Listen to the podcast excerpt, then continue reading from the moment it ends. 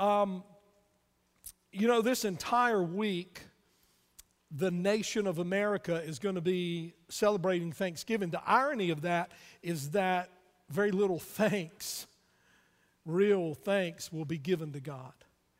Um, you know, it's a busy time. We're busy preparing, we're busy cooking, amen. We're bu- and no- nothing wrong with all this. Busy entertaining, busy watching football, very important. Uh, we're busy uh, eating, very important.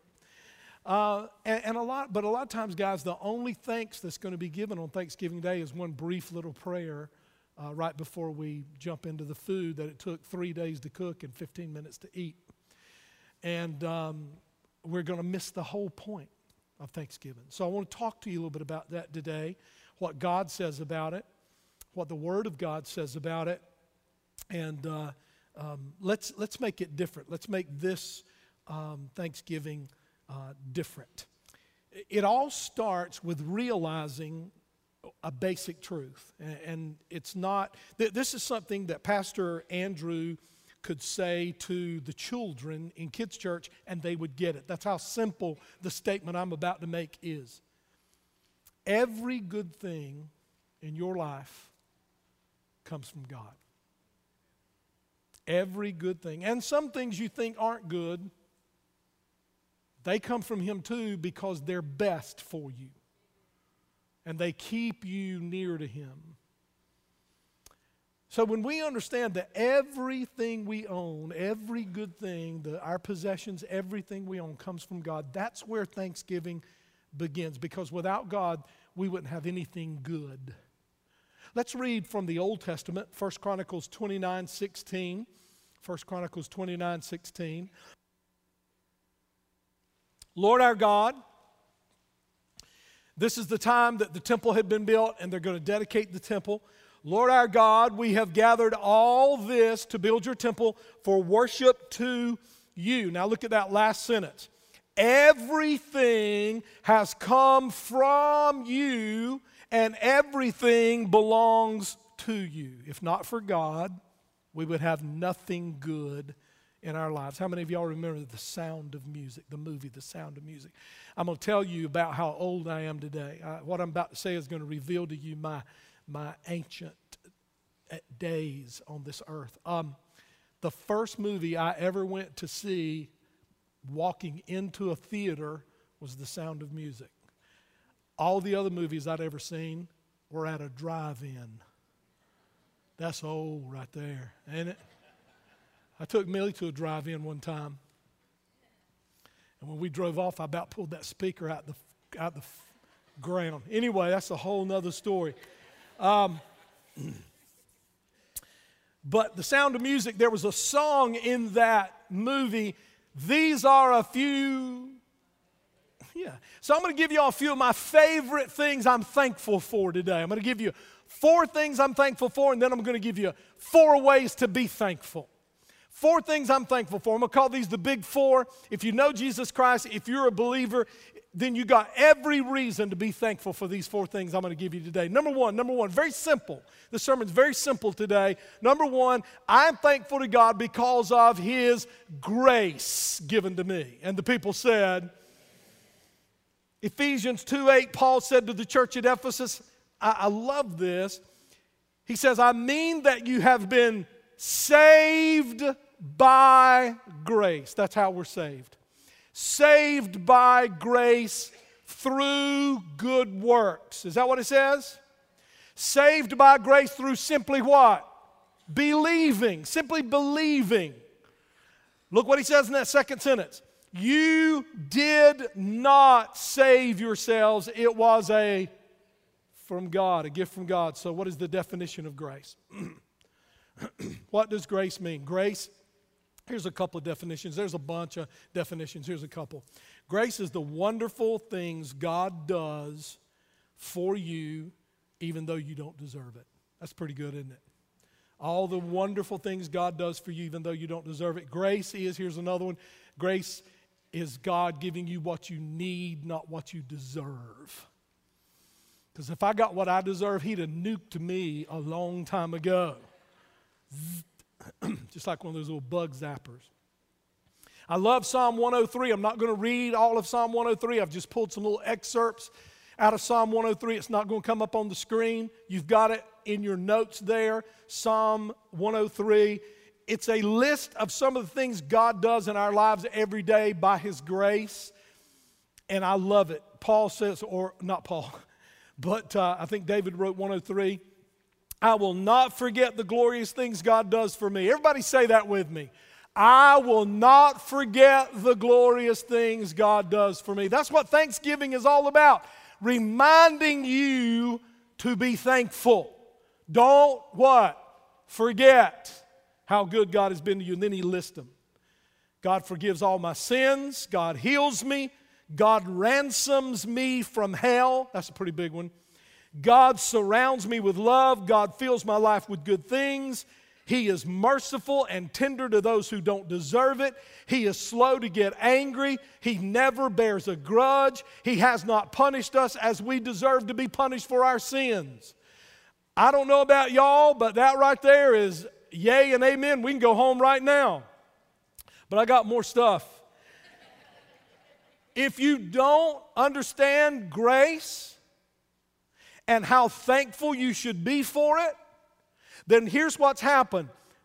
You have forgotten what bad shape you were in when He found you. You've forgotten about that. Let me summarize your situation before the Lord found you hopeless. Hopeless. Your life had no meaning, no purpose. Everything you did before you found Him was, was for temporary, the short time we're on this earth. You do understand we're not on this earth very long at all. Very, very, very short time. And that's what your whole life was about. You didn't think about eternity. If you did, you kind of pushed it out of your mind. We're talking about before you became a believer. And everything you did was all for temporary stuff. How foolish was that? But we were all there. There was no purpose. You were filled with guilt and fear and bitterness, some bitterness, some with worry and regrets. And I know men don't preach on this very much, but I'm going to preach on it here. You were headed for hell. You were not headed for heaven, and there was nothing you could do about it. Nothing you could do to fix that problem. You would never, ever be good enough to earn your salvation. That's how you were. That's how you were before you accepted Christ. But then God came along with his wonderful grace and said, I'm just going to show you love. You don't deserve it, but I'm going to show you love. We're the apple of his eye. You say, but I don't serve him. I mean, I'm just here today because it's the Sunday before Thanksgiving and I promised mom, you know, I promised aunt, whoever. He loves you. He loves you. Doesn't matter if you're serving Him or not. Doesn't matter if you believe in Him or not. He loves you. He loves you. So, Thanksgiving, this Thanksgiving, I'm thankful for grace. Number two, I'm thankful for His plans for my life. His plans for my life. Life is not an accident. You were made for a reason, and God has a plan for your life. Have you ever heard parents say, You were a little accident? You ever heard that? You know what? That's not true. That's not true. God purposed you. God, knew, you know, Jeremiah says, before I was ever formed in my mother's womb, he knew me. Isn't that cool? You say, but what about people who, who the, the, the woman got uh, pregnant outside of marriage? What about that? Well, there are no illegitimate children. There's few illegitimate parents, but there aren't any illegitimate children. Amen? And I don't say that to make you feel bad if that happened to you or happened to your children. I'm not here to because God will cover all. So all you have to do is come to Him humbly, and He'll forgive all sins, and He'll make an awesome family out of that family. Amen. Isn't that awesome how God does stuff like that? He takes our mistakes, He takes our messing up, and He makes something great out of it. And um, and so you're you're not an accident. You're not a mistake. Millie, I've heard her family say, I have heard Millie's, Millie's the youngest in her family, and I've heard some of her family say, Yeah, Millie was a little accident. She wasn't my accident, baby. She's, she's my awesomeness. Amen. A lot of people have come up to me today and said, Yeah, we're glad you're back. Where's Millie? We're really glad she's back. I feel the same way. Jeremiah 29 11. We love this verse. This is one of our theme verses around here at the bridge. God says, For I know the plans that I have for you. You say, Well, that was to Israel. I understand that. But you know what it says in the, in the New Testament? It says in the New Testament, Paul said to the Corinthian church in the New Testament that the things were written down in the Old Testament as an example to us. So let's read this for us. For I know the plans I have for you, declares the Lord plans for your welfare, plans for your wellness, plans for you to be blessed, not for calamity. My plans, God says, are to give you a what? Future and a hope. Is that something you can thank God for? Let me tell you about God's plans for you. Listen to this. God's plans for you are so good, and God's plans for you are so great that He even takes our mistakes. He even takes our huge blunders. He even takes things that we've done that, that we look back on it now and we hang our head and go, How could I have done that? He takes that stuff, he weaves it all, he even takes hurts some of you have been abused. Injustices have been done to you. And you can let that make you bitter, or you can let God get his hands on that, and he'll make you better. He will take your bad stuff and weave it all together with the power of the Holy Spirit and use it to make your life be more awesome than it ever could have been. God's plan for your life is not all happy. And the, and the Christians who have been Christians for a while here said, Amen. It's not all comfortable because he's a daddy. He's a parent, so he understands that there are going to be some, there's going to be some pain in our life. Doing God's will, following God, choosing to follow God doesn't mean there's not going to be pain in your life. As a matter of fact, God put some pain in there. You know, pain is one of the most loving things in the world because when you're hurting, it tells you something is wrong. So you get to go get it fixed. We got some doctors in our church, and they know more than we know that pain pain is a loving thing that God put in our life to tell us something is wrong. That's why we go through all the uh, trials and stresses of life in this world. So God can show us something's wrong. Sin has encompassed this world. Sin has cursed this world. That's why there's suffering. That's why there's pain. That's why little children suffer. That's why, because man welcomed this into the environment. And he says, But I will come and give you peace. I will come and forgive. I will come and make things right. Pain is a blessing. Pain is a blessing. So God's plan includes some pain in your life, it includes some disappointments. It includes some discipline. Amen. How many of y'all know? How many of y'all know that serving God um, has some unanswered prayers in it? God doesn't answer all my prayers. Can I tell y'all I am glad about that today? You say, really, you are glad about unanswered prayer? Let me give you one example. I was in the grocery store about a year ago. I ran into one of my old girlfriends. My first reaction was, ah. and I said, thank God for. I love you, baby. How many of y'all are glad you haven't got everything you've ever asked for that you prayed for? You just knew it was God's will and God didn't give it to you. And, you and now you're like, whoo. so God shows, God has shown us His grace, and I'm thankful for that. God has shown me a plan for my life. And let me just say this about that. Listen to this. Here's what I've found out about God's plan for my life. And I'm still learning this now. The more I quit fighting His plan for my life, and the more I accept His plan for my life, the more I get in on the center of His will for my life, the more my life unfolds. And my true potential comes out. And that's what will happen to you. I'm grateful for His plans in my life. Stop fighting God's plans for your life.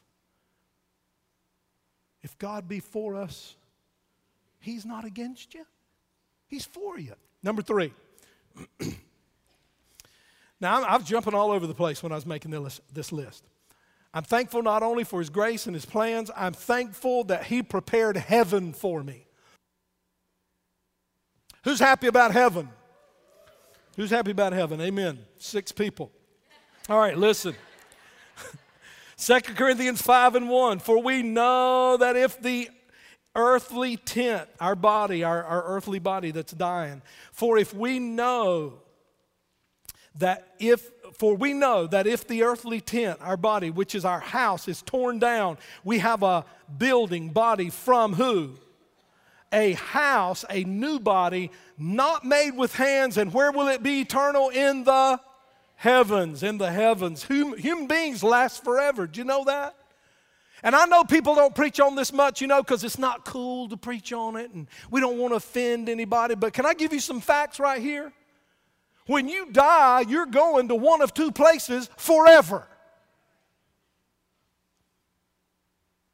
You're going to one of two places forever when you pass from this life. You're going to spend eternity in heaven or hell, depending on whether you have received Christ and trusted His grace or not. And I want to tell you that both heaven and hell are real places, they are not some figment of someone's imagination. Heaven and hell are not some symbolism.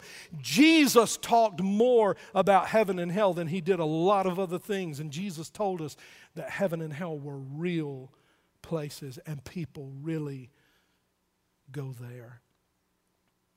But as Christians, as followers of Jesus, we don't have to be afraid of our future.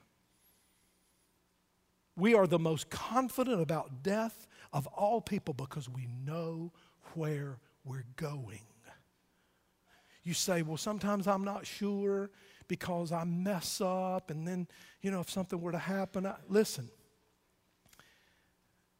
if I was, you, you go to heaven because you're a child of God. Just because I mess up, Willard and Shirley, who are my mom and dad, don't go, you're not our son. Amen? Y'all with me? You're going to mess up, but you're still his child. You have believed. What did that scripture say? I am saved by grace through believing, not through perfection. Because if perfection is what gets you into heaven, first of all, y'all ain't gonna make it. Secondly, if perfection or good works is what gets you to heaven, that makes you your Savior. And that is the highest form of idolatry for you to think that you are your Savior. One writer said, You're not ready to live until you're ready to die. Isn't that true? I mean, you say, well, how can I enjoy this life? I mean, how can I enjoy this life? I want to go to heaven, but how can I enjoy this life? Here's how you enjoy this life know where you're going when it's over. When you know where you're going when this life is over, then you can enjoy this life. You know why people don't enjoy this life? Because they're not sure where they're going when it's over. I'm going to heaven. You say, wow, that sounds pretty prideful. How can it be prideful? I'm going to heaven not because of anything I did, but because of everything he did. If it was dependent on me whether Farrell Hardison went to heaven or not, I can tell you right now I wouldn't go. He did it all, He paid it all.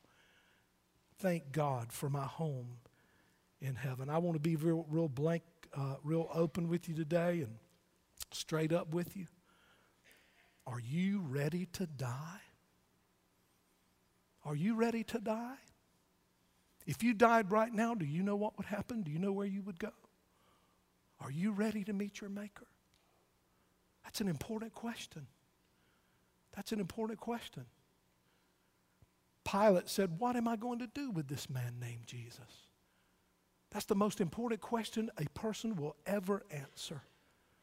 What am I going to do with the man called Jesus? Because, see, what you decide to do with Jesus determines what God does with you. So important. So important. Our eternity hangs in the balance. Only a fool would go all through life totally unprepared for something you know is inevitably going to happen. Let me give you a statistic. You might want to write this down.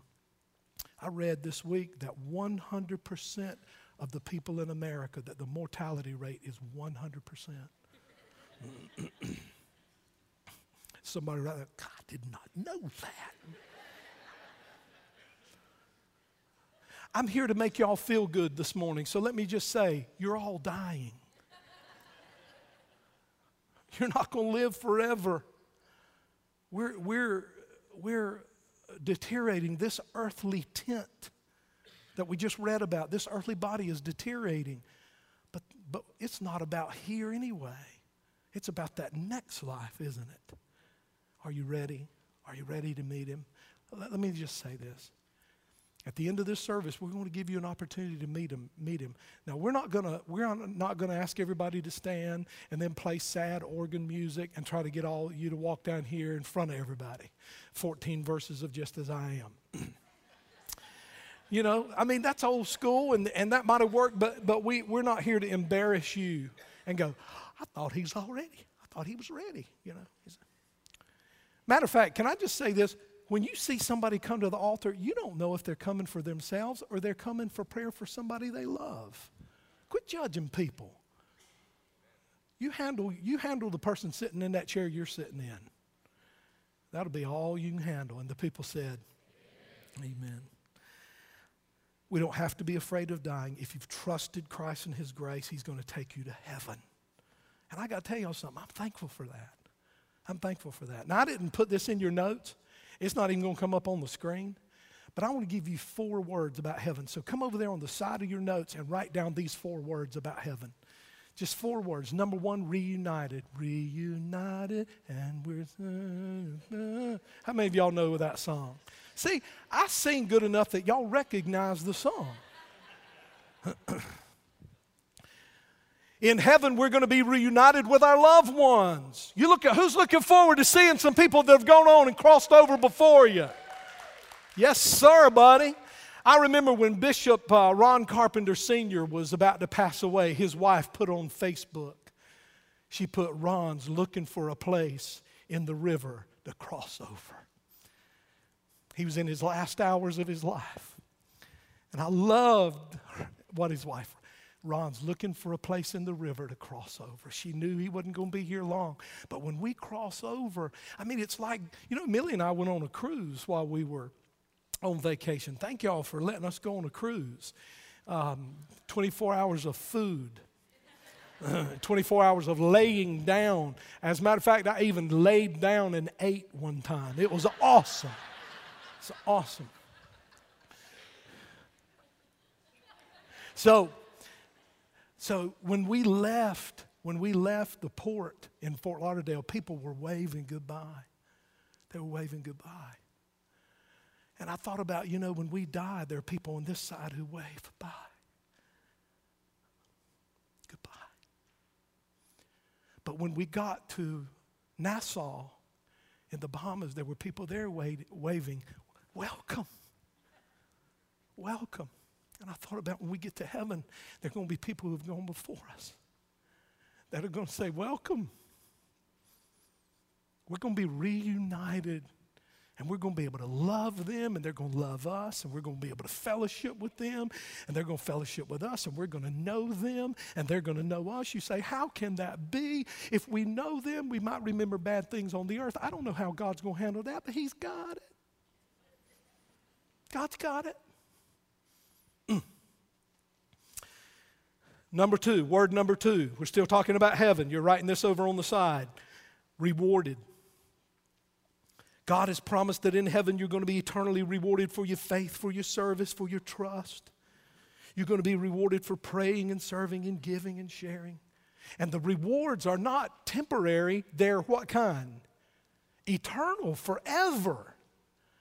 I've won some awards down here that were temporary because I think Millie sold some of them in the yard sale. I mean, I don't know why you'd buy a plaque that goes in appreciation of Pastor Farrell Hart. I don't know why you'd buy that unless you want to use for starter wood in your fireplace. But Our awards down here are, are temporary, but those rewards there are forever. Third word, reassigned. Contrary to popular opinion, you are not going to be in heaven sitting on a cloud playing a harp for the rest of your life. I got to tell y'all something. If it's going to be like that, that's pretty boring. I mean, if God wants me to do that, I'm sure He'll make it fulfilling. But the thought of doing that, I mean, that's pretty boring. I got to tell y'all something. Heaven's going to be everything but boring. I mean, your senses in heaven are going to be fully aware in a way they never have before because there'll be no sin there to hold your senses back. You're going to see as you've never seen, hear as you've never heard, touch as you've never touched, smell as you've never smelled, taste as you've never tasted. Heaven is indescribable. And there are going to be no limitations. In heaven, we're all going to be reassigned to new tasks, new things to do with our lives that keep us occupied and fulfilled.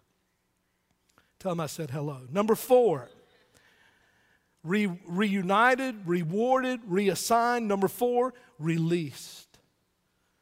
God says in heaven, we will all be released from pain. We're going to be, anybody happy about that?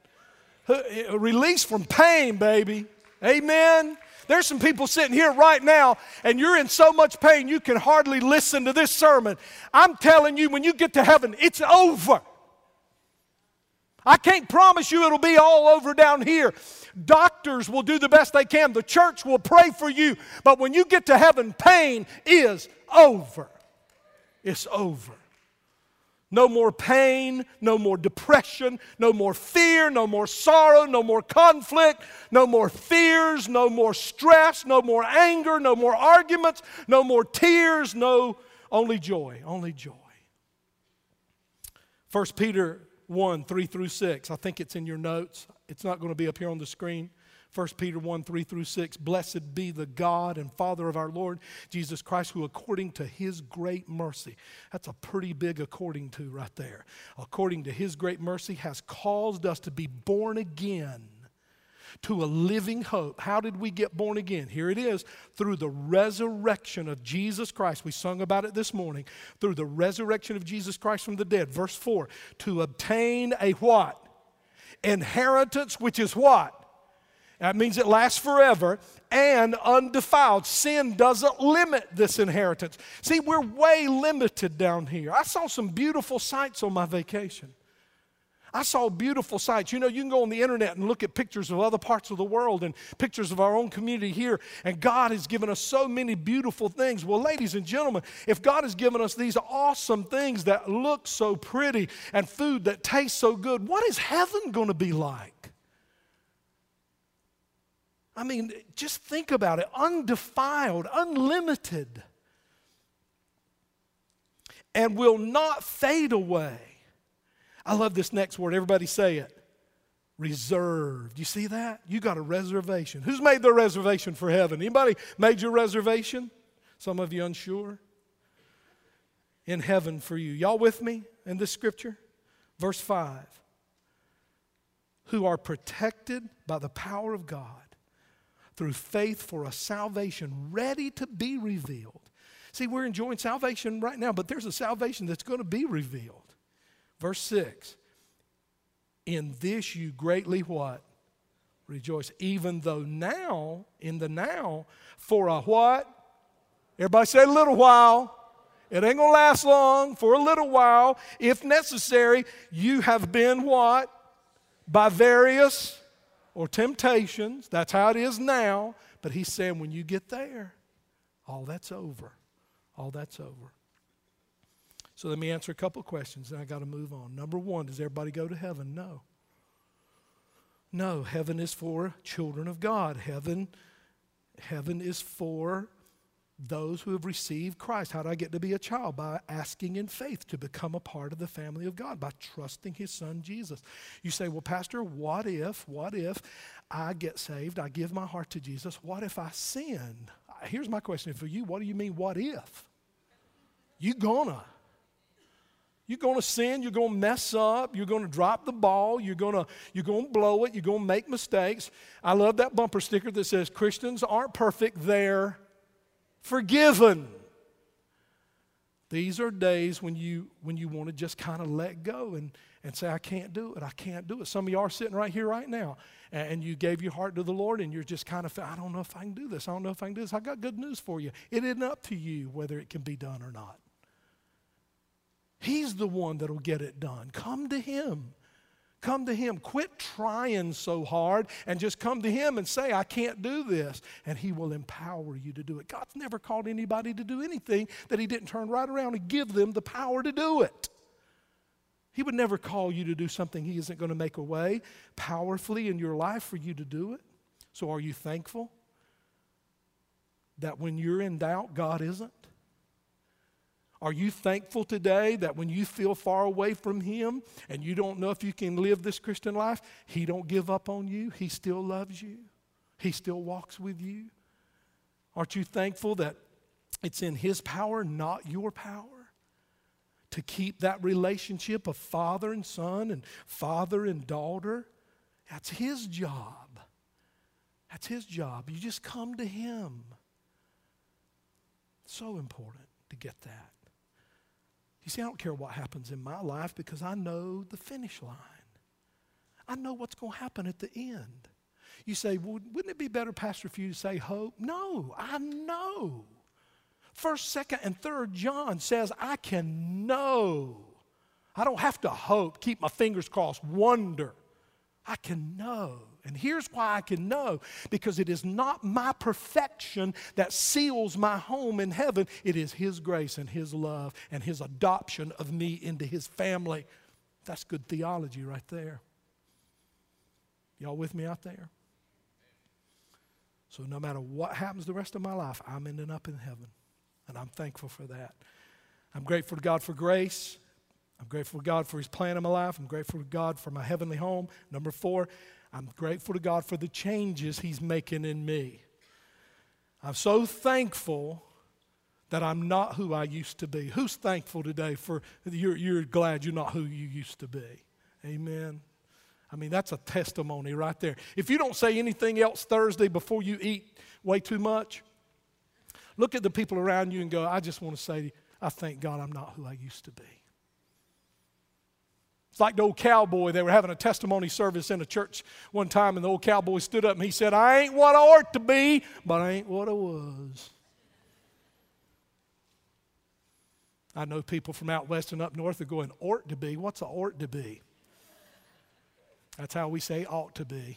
I'm not what I ought to be, but I'm not what I was. Everybody remember that little song? He's still, amen. He's always going to be working on you till you get to heaven. You, listen to me, you will not be complete in your development as a believer until you get to heaven. You say, Billy Graham? Billy Graham still, still on a journey toward God. Still, every day of Billy Graham's life, he has an opportunity to get closer to God and closer to God. But when he gets to heaven, the journey is over. He is made perfect and complete in heaven. Amen, amen. God's helping me make changes in my life that I could never make on my own. I'm grateful to God that not only am I not the person I was, I'm not the person I'm going to be. God looks down on me and says, Farrell Hardison, I see you, that lump of clay, and I can do something with that. I feel like Moses and Jeremiah. Why in the world would you pick me, God?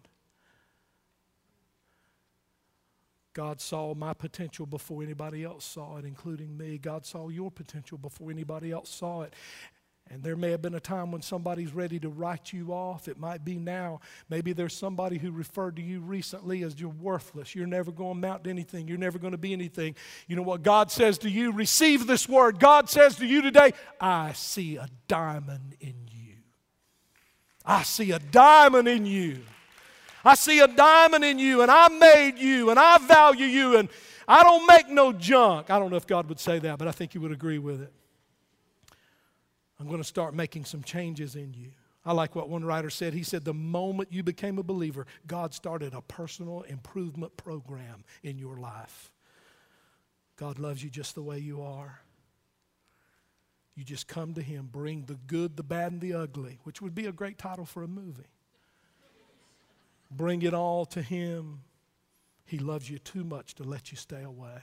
Look at this scripture. Look at this, look at this verse in the Bible. Philippians 2:13. Look what it says. For it is God who is at work in you.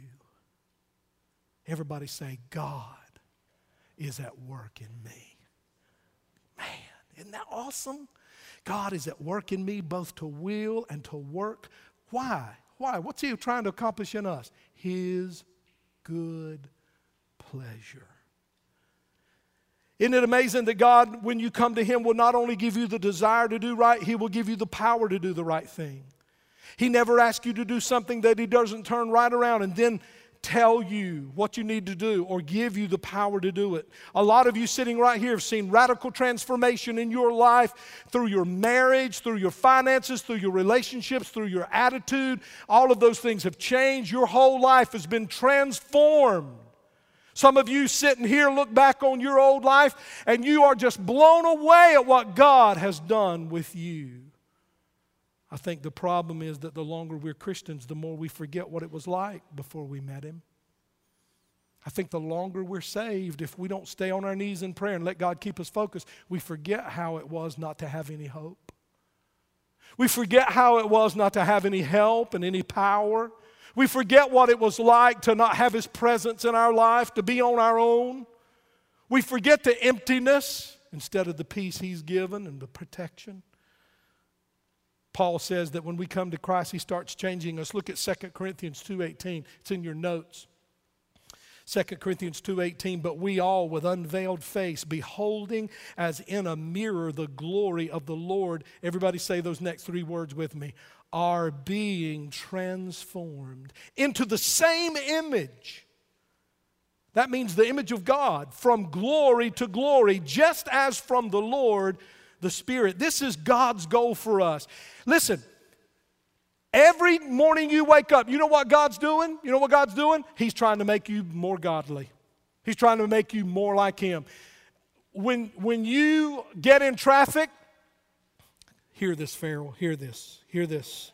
Hear the word of the Lord, Pastor Farrell. When you're in traffic and somebody's driving slow in the fast lane, by the way, why do y'all do that? But let me just move forward. God, when God has you in a, it's a test. It is.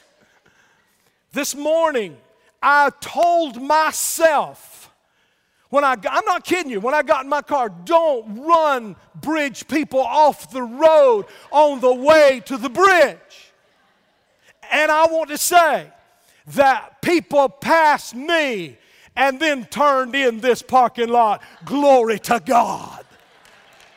Usually, usually I'm running people off the road having no thought that these people might be going to the bridge. So a lot of times I'll turn in off of 70 and realize five cars are behind me that I just ran off the road and I just keep going right on by the church. And I circle back around.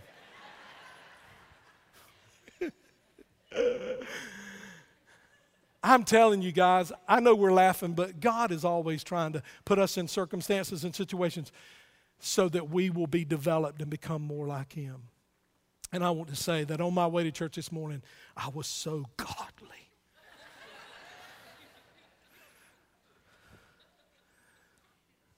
Do you notice the purpose of the bridge? Can I, can I just say something? When people ask you, what's, what's that church all about out there? You know, we're the weird church. Well, what's that, what's that church out there all about? Here's all I want you to say. Tell them I said hello. Here's all I want you to say. Listen. Here's all I want you to say. I want you to say, life change. They say, yeah, but I heard y'all got music. Uh, it's not about the music. We have music and we thank God for our music, and music is very important. But it's not about the music, it's about life change. The bridge is about life change. Y'all with me out there? We love our pastor. He ain't right. He preaches weird sometimes, but it isn't about him. It isn't about the sermon. It isn't about the staff. It isn't about our new building. It isn't about our children's ministry. We love all those things. They're very, very, very valuable. We're very, very, very thankful for those things. We love our staff, but it's not about them. We love our church board, but it's not about them. We love all our volunteers and leaders, but it's not about them. What is your church about then? Listen to me, listen to me, listen. Life change. The day that the bridge ceases to be a church that leads people to Christ alone who can transform their life to be like Him, then we don't need to exist as a church anymore. This church is about life change. Not life change we bring into your life, but life change that we bring you to Christ and He brings that into your life. And the people said, Amen. We're about life change. That's why I love baptisms around here. Because when you get baptized, we mess you up when you get baptized around here. Now, if you got sprinkled, I'm not picking on you, but that's for sissies. I got to tell you something, man. When we get ready to baptize somebody around here, you're going to mess up. We're going to mess up your hair. We're going to mess up, and we're going to make you wear a t shirt that says, I died in this shirt and we're going to put you under, we're going to take you out because here's why we do that. We want people to know I've changed my life. That's what people who are baptized here at the bridge, they say, I, they're saying, My life has changed. I'm not perfect. I don't have it all together, but now my feet are at least going in the right direction, and I thank God I'm not what I'm going to be, but I'm also not what I was. And you need to be baptized, and you need to say to the world, I'll never be the same again. I'm stepping into this pool. I'm going under this water because I want to cross the line and say publicly that I'm a follower of Jesus Christ. I'm not going back. And to prove I'm not going back, I want to make a public declaration of my faith because I am grateful for what God has done in my life. Now, let me close with this four ways to say thanks very quickly. Number one, by singing. Now, some of y'all need to do that with the windows rolled up. Singing. But can I say something about Christianity? Christianity is a singing faith. Now, I know we have some people who come after the worship's over and they go, I don't really need all that music and worship. I just come for the message. Big mistake. Because you do need the Word of God for your head, but you need worship for your heart. You say, Well, I don't particularly like the style of worship here. I mean, I love the church, and, but I don't particularly like the style. Then get you some four guys in the same suit music. It don't matter to me. I'm not picking on that. Get you some Bill Gaither. Get you some whatever. Get you some Andre Crouch. Boy, that was old, wasn't it? Get, is he still alive? Get you, so whatever music you like, and worship God. You've got to have that for your heart. Psychologists have discovered that singing praise actually lifts your spirit. They have done tests. There are physical changes, positive physical changes that take place when a person prays praises and, and, and thanks God. It renews them, it rejuvenates them. It's a, it's a mood lifter, it's a depression lifter. I mean, holidays are a rough time. And some of you, me and Millie were talking about it earlier, some of you are for the first time in your life, in these holidays, you're going to be without somebody you love because of a divorce or a death. You're going to be without somebody you love, or maybe a child has been um, uh, uh, taken, you know, gone overseas for the military or what, and you're just, this is going to be a different holiday time for you. And if you allow it, the enemy wants to take you into the pits during the holidays. Don't let him. Listen to me. Surround yourself with worship. Surround yourself with music. Surround yourself with praises. Get your Bible out and find those verses that give praise and thanks to God. I'm telling you, it will lift your spirit. It will lift your spirit. Amen, amen. That's a practical word right there. Number two, we don't only thank God by singing, we thank God by serving. We sing with our lips, we serve with our lives. The Bible says, serve the Lord with gladness. Hebrews 12 and 8. Hebrews 12 and 8. Paul says, I believe Paul wrote Hebrews, since we have a kingdom that nothing can destroy, listen to this. Let us please God by serving Him with what? Thankful hearts. The right motive for serving God, the right motive for using my talents and gifts and serving God and others in ministry is rooted in my gratitude. Listen, a lot of you guys, you know why you can't stay in a ministry and keep serving? You know why you keep quitting? You know why you'll work in a ministry a while and quit? Here's why. You think you're doing it for me. You think you're doing it for the staff. You think you're doing it because we got a bunch of jobs in the church that need to be done. Let me tell you what will change your whole outlook on service in this church. If you begin to do it as an act of thanksgiving to God for all He's done for you. You say that's a manipulative statement. No, it is not. Right there it is in the Word of God. Please God by serving Him with a thankful heart. Right there it is in the Bible. At Thanksgiving and throughout the holidays, express your gratitude to God by doing something selfless. We're going to give you some stuff next week. When you get here, there's going to be a little packet in every chair, and you're going to have some tools in there, and we're going to talk to you about through the month of December. I mean, we're going to have billboards about our, our Christmas series is called Christmas Unplugged, and, and, and you're going to see billboards, and, and you're going to have a little packet of information next week, and we're going to give you some tools, and the bridge is going to do some, li- some lifeless, I meant to say selfless stuff during December. Amen? We're going to do some selfless things. We're, we're going to move out into our community, and you might not be able to do much. You might not be able to give somebody but a dollar, but we're going to make Christmas about others. And we're going to give you the tools to do that. And when you do that, here's the wonderful thing about it God pours into your life. So we're going to have that for you next week. Use your talents and gifts to help people in a way that you don't get anything back personally from it. Let your service be an act of thanksgiving. We sing with our lips, we serve with our lives. Number three, we express thanks to God by giving. And you knew I was going to mention that one, didn't you? Psalm 50 and 14 give an offering to show thanks to God. Give Him what you promised. Psalm 50 and 14. The level of my giving shows the level of my gratitude. If I'm not giving, the bottom line is I'm not very thankful. I don't know if y'all noticed, but thanks and giving kind of goes together. Thanksgiving. Look at Deuteronomy 16:10. Deuteronomy 16:10. Celebrate the harvest festival. Everybody say harvest festival. You're like, what is that? What is that? It's a, it's a, it's a feast, it's a festival that God created. I'm going to tell you about it. He says, celebrate the harvest festival to honor the Lord your God by bringing him a free will offering in proportion to the blessing he's given you. 350 years ago, the Indians and the pilgrims uh, came up with a day of thanksgiving. But 3,000 years ago, before that, God established Thanksgiving when He created the Feast of Weeks. And the Feast of Weeks uh, were His people coming to bring an offering to express their worship and thanksgiving. And I challenge you to give a special offering during the holiday season. And as we approach the end of the year, give a generous offering so we can do the work of the Lord in this church. Now, you've got three little blanks there. I'm going to go ahead and fill those in right now because we ought to move on. Um, so, in the first blank, I want you to put review. Second blank, I want you to put renew. And I couldn't think of a R word for the third one, so I want you to put exceed. Exceed. Somebody gave me one during the break, but I can't remember what it was. Um, so, so here's what I want you to do right now and, and, for the rest of this year. And I want you to use the Thanksgiving holiday to do this.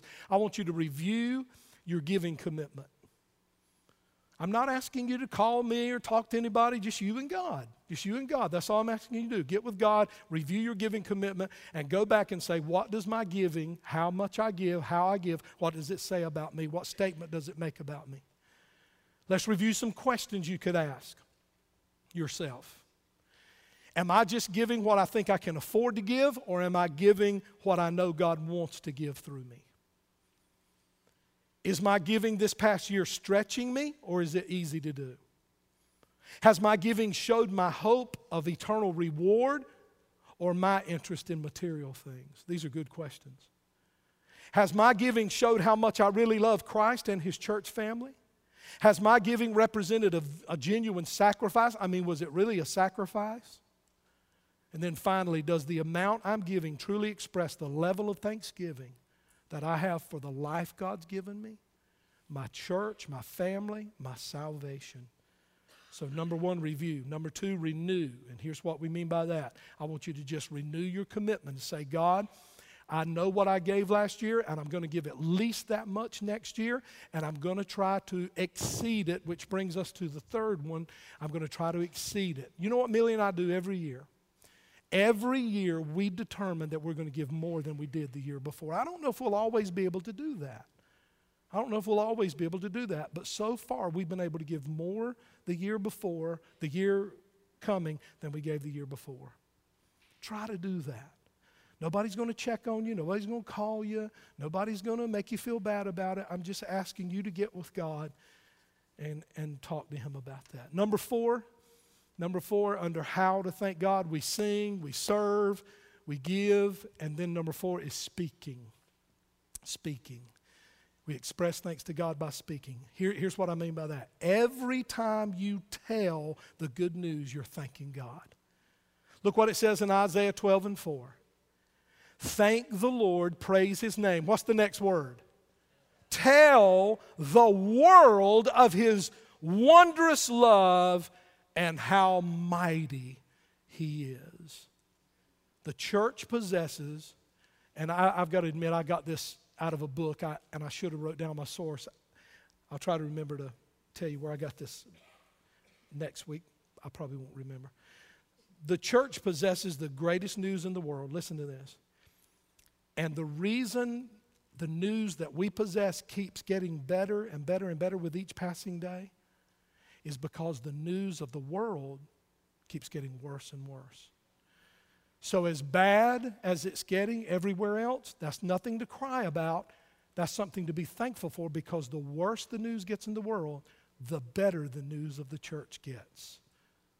That's, I know you're going to have to take that one home and chew on it a while, but it's so true.